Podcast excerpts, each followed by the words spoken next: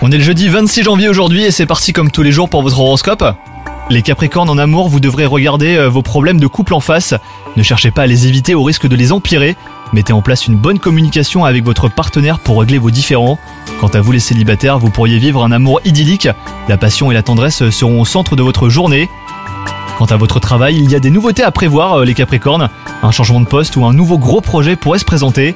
Vous devrez saisir les opportunités à temps en mettant en avant vos compétences. Vous ressentirez en tout cas de la satisfaction dans votre activité. Côté santé, vous ne serez pas au top de votre forme aujourd'hui les Capricornes, mais surtout ne vous laissez pas déborder, hein. vous devrez faire des pauses régulièrement et prendre du temps pour vous. Soignez votre alimentation et faites du sport hein, pour améliorer votre tonus. Bonne journée à vous les Capricornes